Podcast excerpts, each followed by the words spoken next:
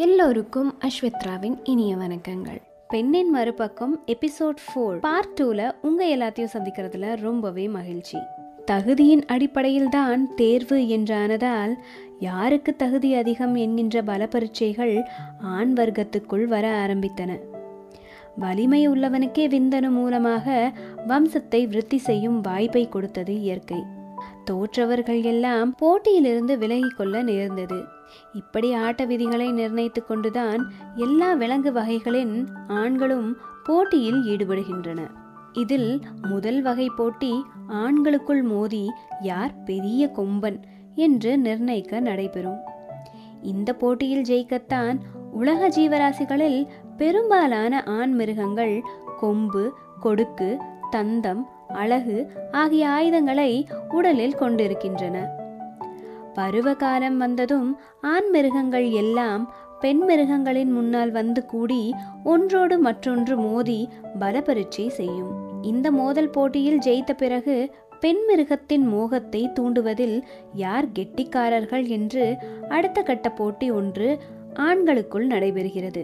இந்த போட்டியில் வெல்லத்தான் ஆண் மிருகங்கள் தோகை பிடரி கொண்டை குரல்வளம் என்று கவர்ச்சி உறுப்புகளை காட்டி பெண்களை ஈர்க்க முயல்கின்றன. இப்படி ஆற்றல் மற்றும் கவர்ச்சி என்கின்ற இந்த இரண்டு சமாச்சாரம் மூலமாக ஆண் தன் மரபணுக்களின் வீரியத்தை விளம்பரப்படுத்தும். கூவி பாடும் குயில் கொக்கரித்து கூப்பிடும் தவளை முதுகில் வெளிச்சத்தை சுமக்கும் மின்மினி நேர்த்தியான நெளிவு சுழிவுள்ள கொம்புடைய மான் மிகப்பெரிய தந்தங்களை காட்டி அசத்தும் ஆண் யானை அழகான பல பல தோகையை காட்டி ஆடும் மயில். பந்தாக்காரும் பருமான பர்சும் காட்டி பெண்களை ஈர்க்க முயலும் மனித ஆண் என்று எடுத்துக்காட்டி எதுவானாலும் அப்படியே இதுதான். ஆண் என்பது பிற ஆண்களோடு போட்டியிட்டு தன் வலிமையை நிரூபிக்கும். பிறகு பெண்ணை நெருங்கி தன் கவர்ச்சியை கடைபரப்பும். பெண்ணினம் சிறந்த ஆணை இனம் கண்டுகொண்டு அவனோடு மட்டுமே சேரும். இதெல்லாம் என்ன? இப்படியெல்லாம் கணக்கு பார்த்து உறவு கொள்வதா? உறவு என்றால் ஒரு ரொமான்ஸ் வேண்டாமா? என்று ஆட்சேபிக்க கூட உங்களுக்கு தோன்றலாம். ஆனால் என்ன செய்வது? இயற்கையின் படைப்பே அப்படித்தானே? எந்த உயிரினமும் லாப நஷ்ட கணக்கு பார்க்காமல் எந்த காரியத்திலும் ஈடுபடுவதில்லை. சாதாரண அன்றாட அற்ப நடவடிக்கைகளுக்கே இவ்வளவு கணக்கு பார்க்கும்போது பிறவி பயன் என்று எல்லா உயிரினங்களும் நினைக்கும் இனவிருத்தியில் எவ்வளவு கணக்கு பார்க்க வேண்டியோரும்? இந்த கணக்கை கூட எவ்வளவு துல்லியமாக பார்க்கின்றன மிருகங்கள் என்று தெரிந்தால் ரொம்பவே ஆச்சரியப்பட்டு போவீர்கள். இதை பரிசோதிப்பதற்காகவே ஒரு விஞ்ஞானி ஒரு தோட்டத்திலிருந்த அத்தனை ஆண் மயில்களின் தோகை நீளத்தை அளவெடுத்தார். அந்த மயில்களின் தோகையின் நீள அளவை சின்ன அட்டையில் எழுதி அதன் காலில் கட்டி வைத்தார். பிறகு பெண் மயில்களை தோட்டத்துக்கு அனுப்பினார். பெண்களை பார்த்ததும் ஆண் மயில்கள் எல்லாம் என்னை பார் என் அழகை பார் என்று வர்ணஜால தோகையை விரித்து காட்டின. பெண் மயில்களும் விரித்த தோகைகளை உற்று உற்று பார்த்து சுற்றி சுற்றி வந்தன. கடைசியில் அத்தனை பெண் மயில்களும் தேர்ந்தெடுத்தது யாரை தெரியுமா? சொன்னால் நம்ப மாட்டீர்கள். அந்த கூட்டத்திலேயே மிக நீளமான தோகையை கொண்டிருந்த ஆனைத்தான் போயும் போயும் ஐந்தே அறிவை கொண்ட ஒரு மயில் கூட்டம் என்னும் தெரியாது எழுத்தும் தெரியாது. ஜான் எவ்வளவு நீளம் முளம் எவ்வளவு தூரம் என்பது கூட தெரியாது.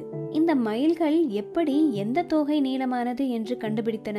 சரி தோகையின் நீளத்தில் அப்படி என்ன இருக்கிறது என்று அதற்கு இத்தனை முக்கியத்துவம் தருகின்றன?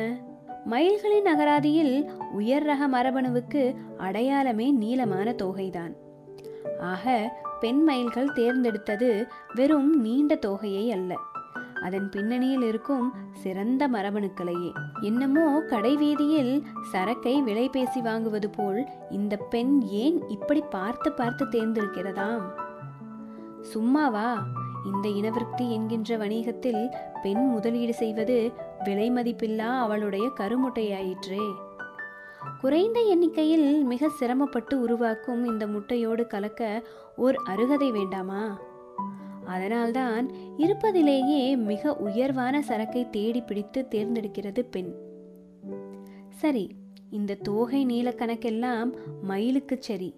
மனித இனத்துக்கு? மனித இனத்திலும் சிறந்த ஆணை தேர்ந்தெடுக்கும் அதே கொள்கையைத்தான் பெண் கடைபிடிக்கிறாள். அதே காரணத்துக்காக பிள்ளை பெற்றலில் பெண்ணின் முதலீடு மிக அதிகம். அரும்பாடுபட்டு ஒரு கருமுட்டையை உருவாக்கி அதை விந்தணுவோடு கலந்து கருவாக்கி அதை கர்ப்பப்பையில் சுமந்து தன் உடல் பொருள் ஆவி அனைத்தையும் கொடுத்து கருவாக்கி சிசுவாக்கி சிசுவை பெரும் வழியோடு ஈன்றெடுத்த பிறகும் பிள்ளை அவளை உறிஞ்சியே உயிர் வாழ்கிறது. பிள்ளை வளர்ந்து பெரிதான பிறகும் கூட அதன் வளர்ப்பில் அவள் பங்கு ஆணை விட பல மடங்கு அதிகம். அதே பிள்ளை பேரில் ஓர் ஆணின் முதலீடோ மிக குறைவு. கொஞ்சம் விந்தனு கொஞ்சம் வினாடிகள் கொஞ்சம் உடலசைவு.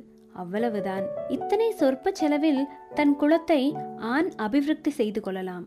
இந்த விந்து வெளியேற்றத்திற்கு பிறகும் அவன் அங்கேயே இருந்து பிள்ளை பராமரிப்பில் பங்கு கொண்டால்தான் ஆயிற்று என்ற கட்டாயமும் இல்லை. அவன் இல்லாவிட்டாலும் பெண்ணே எப்படியாவது சமாளித்து வளர்த்து விடுவாளே.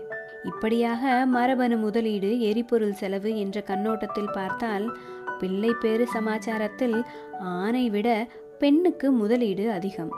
இவ்வளவு பெரிய முதலீடு செய்யும்போது எவ்வளவு எச்சரிக்கையாக இருக்க வேண்டும்? அதனால்தான் பெண்கள் பார்த்து பார்த்து ஆணை தேர்ந்தெடுத்தார்கள். கணக்கே தெரியாத மிக குட்டியுண்டு பாக்டீரியா ஆகட்டும். உலகிலேயே பெரிய விலங்கான திமிங்கிலமாகட்டும்.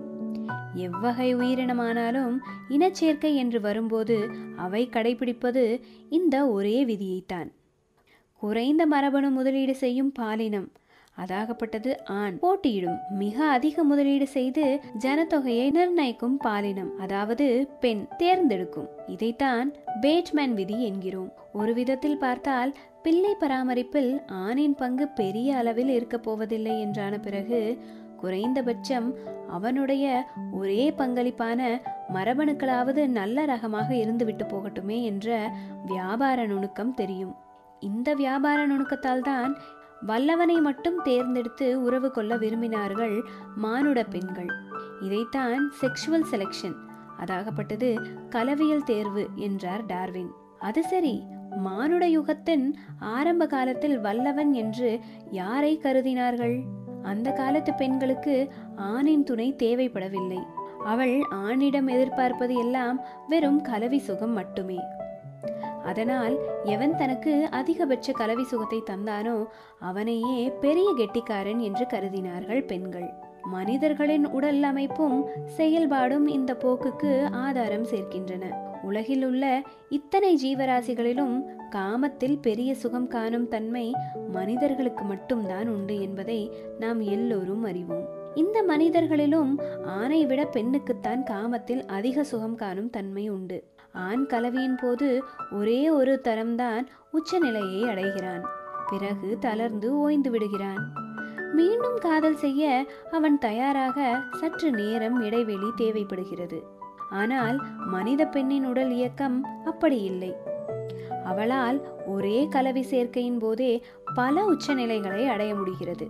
கலவியின் போது ஆணின் தாபம் சீக்கிரமே தீர்ந்து விடுகிறது. ஆனால் பெண்ணின் மோகம் நெடுநேரத்திற்கு கொழுந்துவிட்டு எரிகிறது. இதனால் ஆதிகால பெண் எவன் தனக்கு மிக அதிகமான கலவியல் திருப்தி தந்தானோ அவனையே மீண்டும் மீண்டும் நாடினாள். அதனால் அந்த ஆணுக்கே தன் மரபணுக்களை பரப்பும் வாய்ப்பும் மிக அதிகமாக கிடைத்தது. இதையும் தவிர ஓர் ஆணின் கலவியல் செயல்பாட்டை வைத்தே அந்த மனிதனின் ஒட்டுமொத்த உடல் மன ஆரோக்கியத்தை யூகித்துவிட முடியும். உடல் அல்லது மனநோய்க்கு உள்ளான ஆனால் கலவி கொள்ள முடியாதே. அப்படியே கொண்டாலும் பெண்ணின் தொடர் தீண்டல் தேவைக்கு அவனால் ஈடு கொடுக்க முடியாதே. ஆணின் இந்த கலவியல் நிபுணத்துவத்தை வைத்தே அவனின் வீரியத்தை பெண்களால் அனுமானிக்க முடிந்தது. இந்த செயல்பாட்டை வைத்தே மனித பெண்கள் ஆண்களை தரம் பிரித்ததால் மனித ஆணின் உடம்பில் ஒரு முக்கியமான பரிணாமம் ஏற்பட்டது. உலகில் பெரும்பாலான ஆண் மிருகங்கள் ஆண்குறியில் பேக்குலம் எனும் எலும்பு உண்டு. இந்த எலும்பு அந்த ஆணின் விரைப்பு தன்மைக்கு உதவிகரமாக இருக்கிறது. மனிதர்களின் மிக நெருங்கிய மரபு ரீதியான சொந்தக்காரரான சிம்பான்சிகளுக்கு கூட இந்த ஆண்குறி எலும்பு இருக்கிறது. ஆனால் மனித ஆணுக்கு மட்டும் இந்த எலும்பு இல்லை. ஏன் இல்லை? இதோட நம்மளோட எபிசோட் ஃபோர் பார்ட் டூ நிறைவுக்கு வந்துருச்சு. இன்னும் பெண்கள் பற்றி நிறைய இன்ட்ரெஸ்டிங்கான இன்ஃபர்மேஷன்ஸ் பற்றி தெரிஞ்சுக்கலாம். அடுத்த வர எபிசோடில் பார்க்கலாம். அது வரைக்கும் உங்ககிட்ட இருந்து விடைபெறுவது உங்கள் பவித்ரா. இது வரைக்கும் நம்ம சேனலை சப்ஸ்கிரைப் பண்ணாமல் இருந்தீங்கன்னா மறக்காம சேனலை சப்ஸ்கிரைப் பண்ணிடுங்க. அப்படியே பக்கத்தில் இருக்கிற பெல் ஐக்கானையும் கிளிக் பண்ணிடுங்க.